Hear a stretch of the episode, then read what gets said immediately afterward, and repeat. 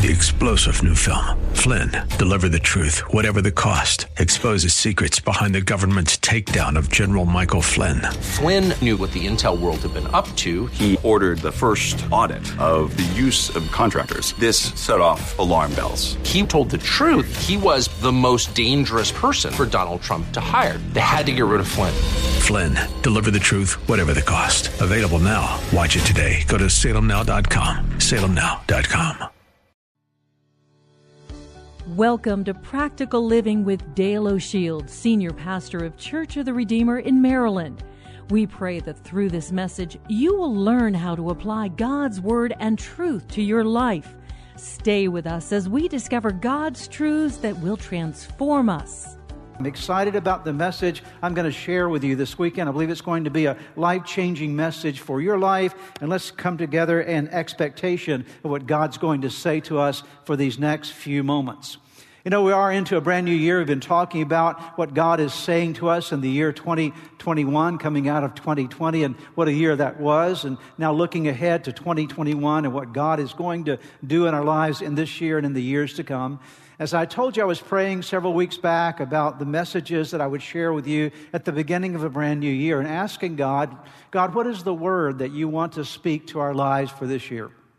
And I felt so strongly that one simple word that I'm sharing with you in this series, and the word was the word recover.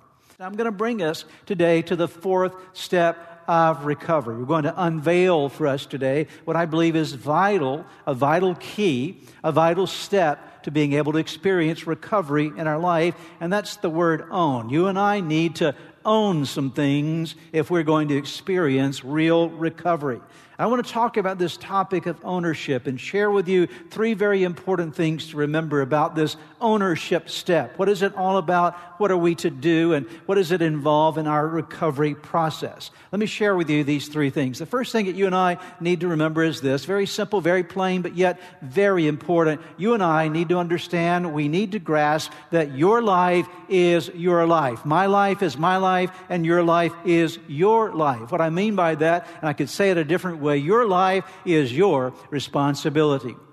Now, let me share some things about life with you for a moment from God's perspective. Life really is a precious gift that has been given to you by God. Human life is a gift of God. It should always be treated with respect and honor because the gift of life is a precious gift that comes from God Himself. Going all the way back to the book of Genesis, chapter 1, verses 26 and 27, listen to this origin of human life. Then God said, Let us, speaking out about the Trinity, the Godhead, let us make mankind in our image, in our likeness. Verse 27. So God created mankind in his own image. In the image of God, he created them, male and female, he created them. That is, we as human beings are creations of God. Life is precious. Human life is a gift from God. Chapter 2 of the same book of Genesis again re- references this reality. Verse 7, Genesis 2.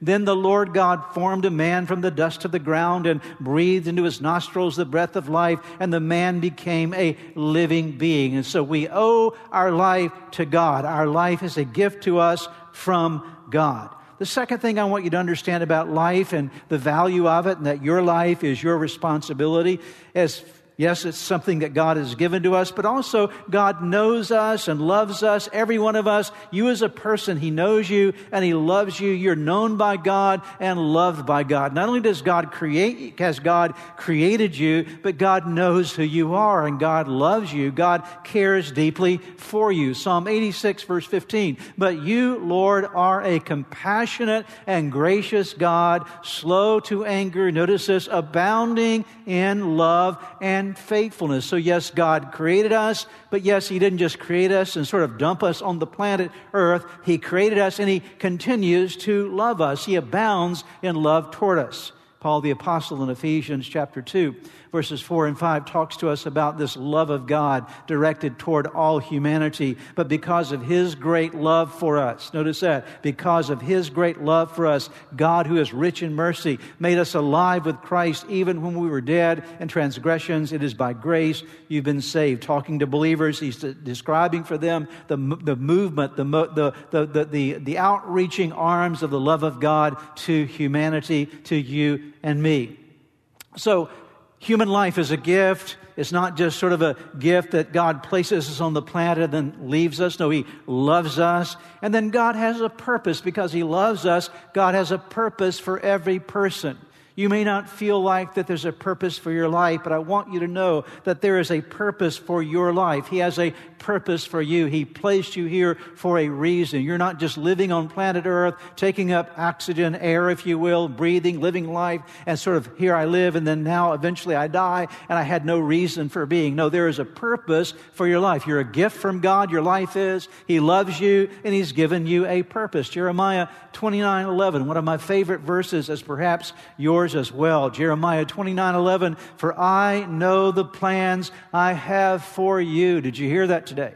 I know the plans I have for you. He's talking to you. I know the plans I have for you, declares the Lord. Plans to prosper you and not to harm you. Plans to give you hope and a future. Notice the you references there. It's personal, a personal purpose. Jeremiah 1 5. Jeremiah is hearing the voice of God calling him. And here's what God says to Jeremiah. He says it to you as well. Before I formed you in the womb, I knew you. Before you were born, I set you apart. I appointed you as a prophet to the nations. That is, Jeremiah said, God had a purpose for my, for my life even when I was in my mother's womb. David, the, David the, the, the, psalmist declares in Psalm 139, verses 13 and 14, You made all the delicate inner parts of my body and knit them together in my mother's womb. Thank you for making me so wonderfully complex. It is amazing to think about. Your workmanship is marvelous and how well I know it.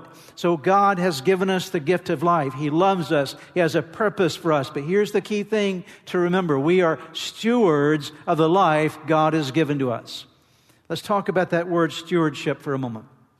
Maybe you know the word, perhaps you're not familiar with the word, but a, a steward is a manager. A steward is someone who's responsible for what has been entrusted to them.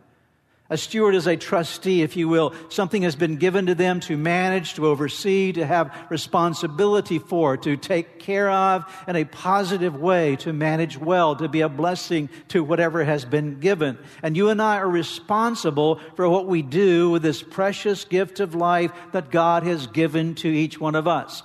We are responsible for what we do in response to the love that God has shown to us. We're responsible for what we do with the purpose God has imparted to our lives. We are stewards of the life that God has given to us. And what we make of our lives is determined by our choices. We bear responsibility for our choices. You and I are responsible for how we live our lives. So your life is your life. Your life is your responsibility. I'm going to uh, add more to that in just a moment. Then the fifth thing to remember here about the life that God has given to you is that God is going to hold you accountable for your life, not someone else's life. You're not going to be held responsible for anybody else. You're only going to be held responsible for what you do with your life. Your life is your own. You have to stand eventually before God and you have to give an account to God for how you handled the gift that He gave you? How did you steward the life God gave you? How did you manage the life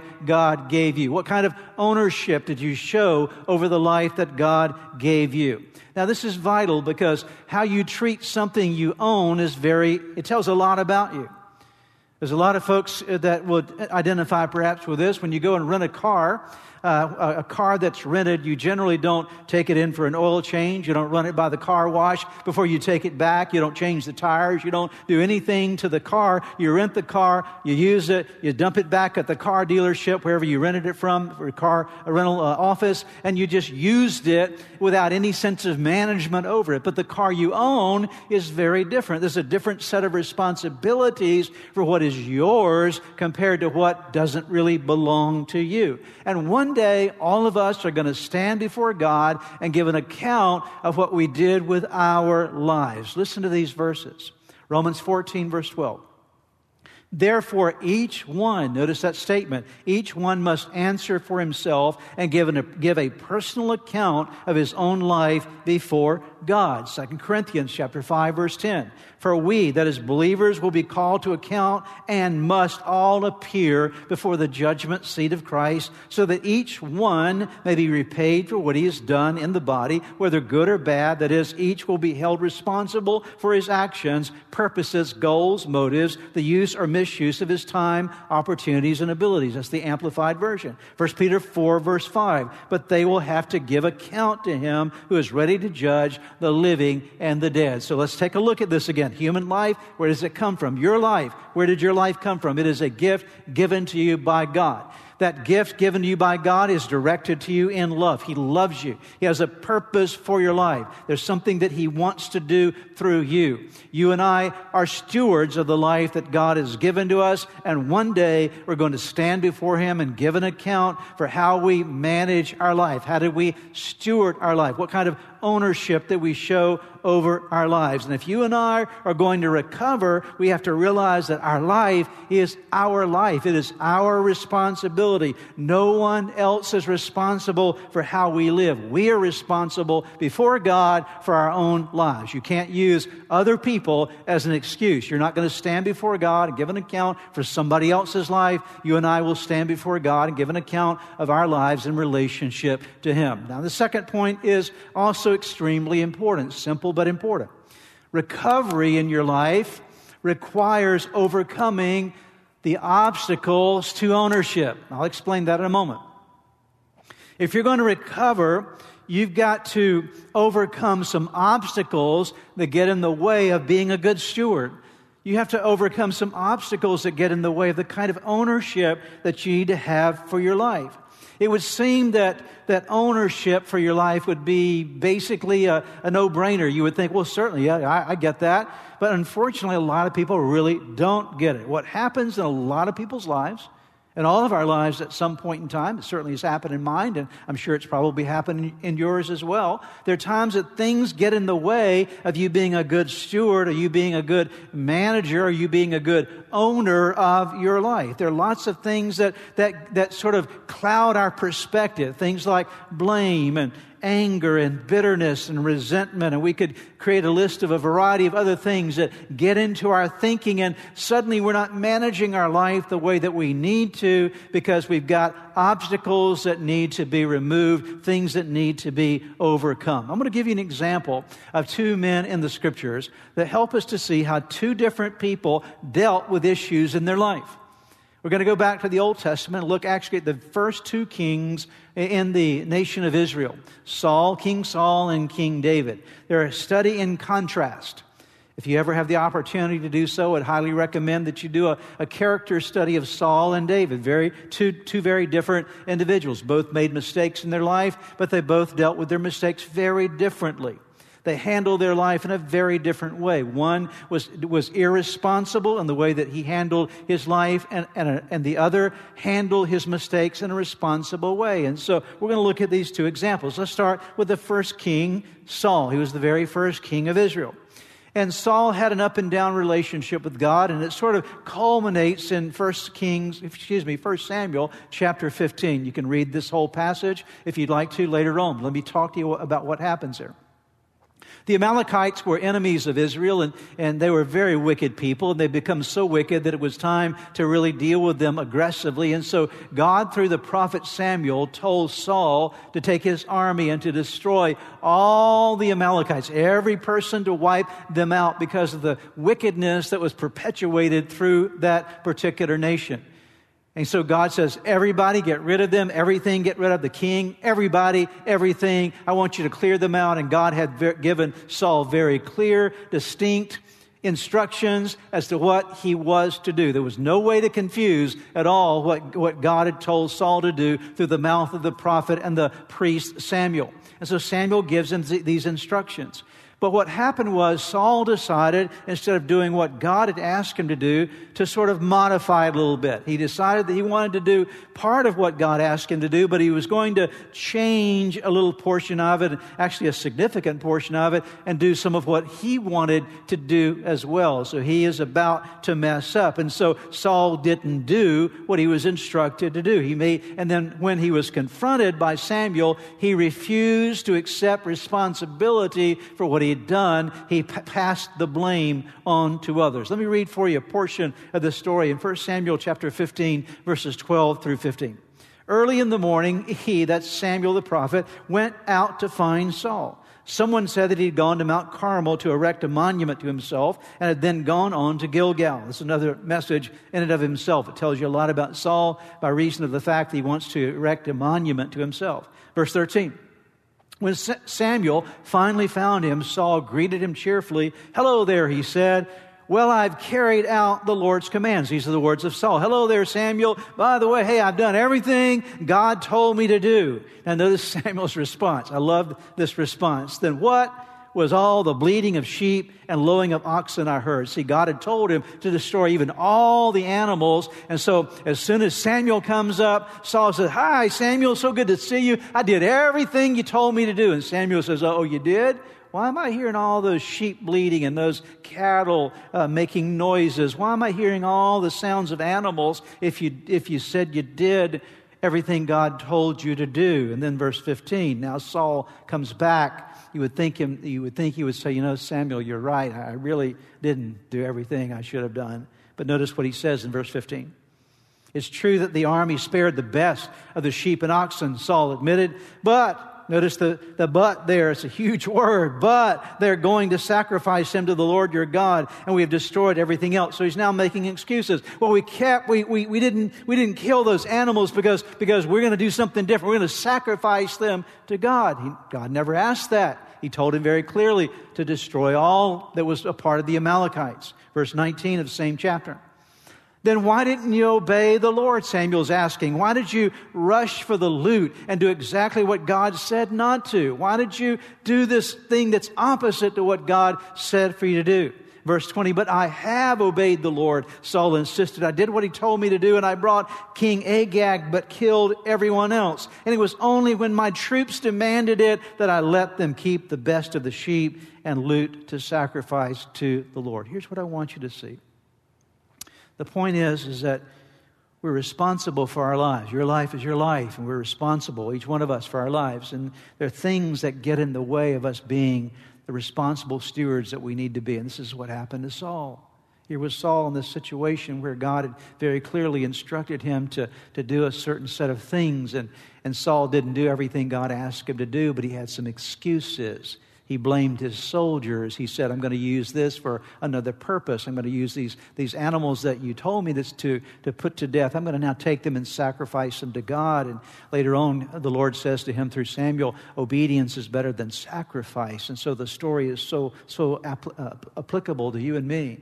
Here was a man that refused to accept responsibility for disobeying God and because of this, what happened was, as that God removed him from king of Israel. He eventually loses his place, his role in Israel. He becomes a madman by, by the time he comes to the end of his life. Why? Because he didn't manage his life well. He did not respond to God's dealing in his life. God doesn't demand our perfection. We're not all, and none, none of us are perfect, but he wants us to respond well when he deals with things in our lives.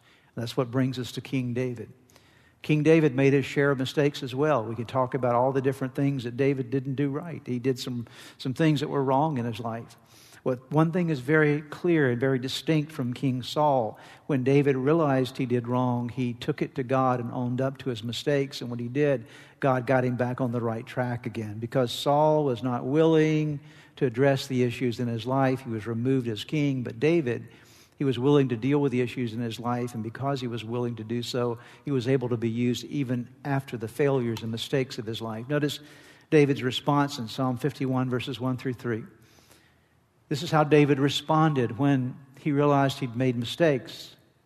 He writes a prayer to God, and I want you to notice how personal this prayer is. Have mercy on me. Notice the, the pronoun there, me.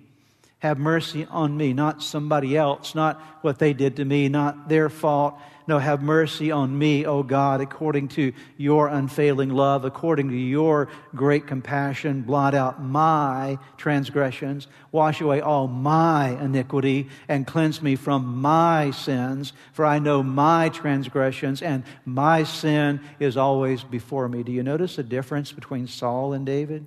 Saul was pointing his finger at other people and blaming other people and making up reasons for why he was not willing to do what God had asked him to do with his life. But David comes to the place of saying, No, it's me, God. It's, it's my transgressions. It's my iniquity. It's my sin. It's my failure.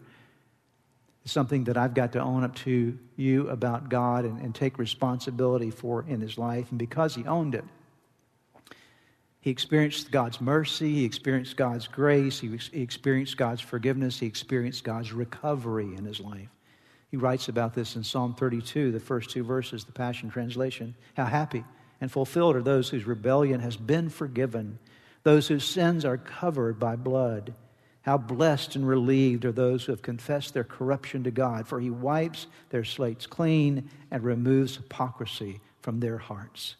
See, this is a problem we all have. There are things that get in the way of our stewardship, that get in the way of our being the people that God wants us to be. And oftentimes it's just that blame. It's wanting to point the finger at somebody else and say, it's, it's not me, God, it's them, God. It's not my fault, it's their fault. And we tend to miss out on huge, huge dimensions of recovery in our lives because we're always pointing the finger at others. It goes all the way back to Genesis chapter 3. I'm not going to read it for you, but you know the story. Adam and Eve had sinned against God, and after they sinned against God, their eyes were opened. They realized they were naked, and they became very much afraid. And so they, they sewed the fig leaves together, and they began to hide from God. And God comes into the garden looking for Adam and Eve and calls out, Adam, where are you? And finally, there's this moment that Adam and Eve are brought into the presence of God after their sin. And so in essence, God brings them to a place of saying, let's deal with this. And, and in that moment, God says, Adam, what about this? And Adam's response was, instead of saying, God, I really failed I messed up or didn't do what you asked me to do. Do you remember what Adam did? Adam said, well, it's Eve. It's her fault. She gave me that, that fruit and I ate of it. It's not me, God, it's her. So God turns his attention to, to Eve and says, Eve, Eve, how about you? How are you going to deal with this? You know, how, how are you going to deal with how you manage what I gave you? How are you going to deal with, with where, what you did in the garden where I placed you? And Eve, instead of owning responsibility, So, well, it was the serpent's fault. He's the one that tempted me. And so they're blame shifting all along. And so often that is the very thing that keeps us from being able to experience recovery in our lives. We get angry, we get bitter, we get, we get, uh, we, we become resentful toward other people. We blame shift and we make excuses for our lives we deny and we defend and we deflect and we dismiss and we, we disregard what God's trying to deal with us about. And so we push it away. And so we miss. It becomes an obstacle an obstacle to all that God wants to do inside of us. Your life is your life, but to live your life well, to have recovery in your life, you have to own the responsibility and you have to push away the obstacles that want to rob you of that responsibility to, to own your life in the way that you need to before God. And that requires great humility. And when you and I humble ourselves as David did, some wonderful things happen in our lives. James 4 6 says, But he gives us more grace. That is why Scripture says God opposes the proud, but shows favor or gives grace, one translation says, to the humble. James 4, verse 10, just a few verses later. Humble yourselves before the Lord, and he will lift you up. There are plenty of obstacles that can get in the way of your, your proper life ownership. It again could be your anger, it could be your blame, it could be your resentment, it could be your bitterness, it could be your excuses. But all those things stand in the way of you being able to experience the recovery that God has in store for your life. They will always, anytime you and I hold on to anger or hold on to resentment or hold on to bitterness or hold on to excuses, they always move us away from recovery instead of toward recovery. And when you and I begin to deal with these obstacles and make a decision to do so, they move us toward the recovery God has in store for our lives. Perhaps as you have been listening to today's broadcast, you felt a stirring in your heart, something that reminded you that you need to get something right in your life with God. The first way to start in that journey with God is to open your heart to Jesus Christ, to make Him the Lord of your life, to turn over all your life to Him. And that begins with a very simple prayer. I want to lead you in that prayer right now, and it's a prayer that you can pray right where you are. Say these words Jesus, I invite you into my life today to forgive me of all my sins. I need you. I want you. I want you to take charge of my life. Be my Lord and Savior. In Jesus' name. Now, if you just prayed that prayer with me, I want to encourage you with a promise from God's Word that says, when we call on God's name, when we call on the name of His Son Jesus, there is salvation that is brought to our lives. He changes us from the inside out. And the Bible says that if any person is in Christ, he is a new creation. Old things pass away. Behold, all things become new. And that's what's happened to you today as you've opened your heart to Christ. Let me encourage you, you need to take the next step. The next step is to make sure that you get into a good Bible believing church where you're studying God's Word. And make sure you get a copy of God's Word and begin to read it. Spend some time each day in prayer. You've been listening to the teaching ministry of practical living with Dale O'Shields, Senior Pastor of Church of the Redeemer in Maryland. If you would like more information, please visit our website at church-redeemer.org. May God bless you and make you a blessing.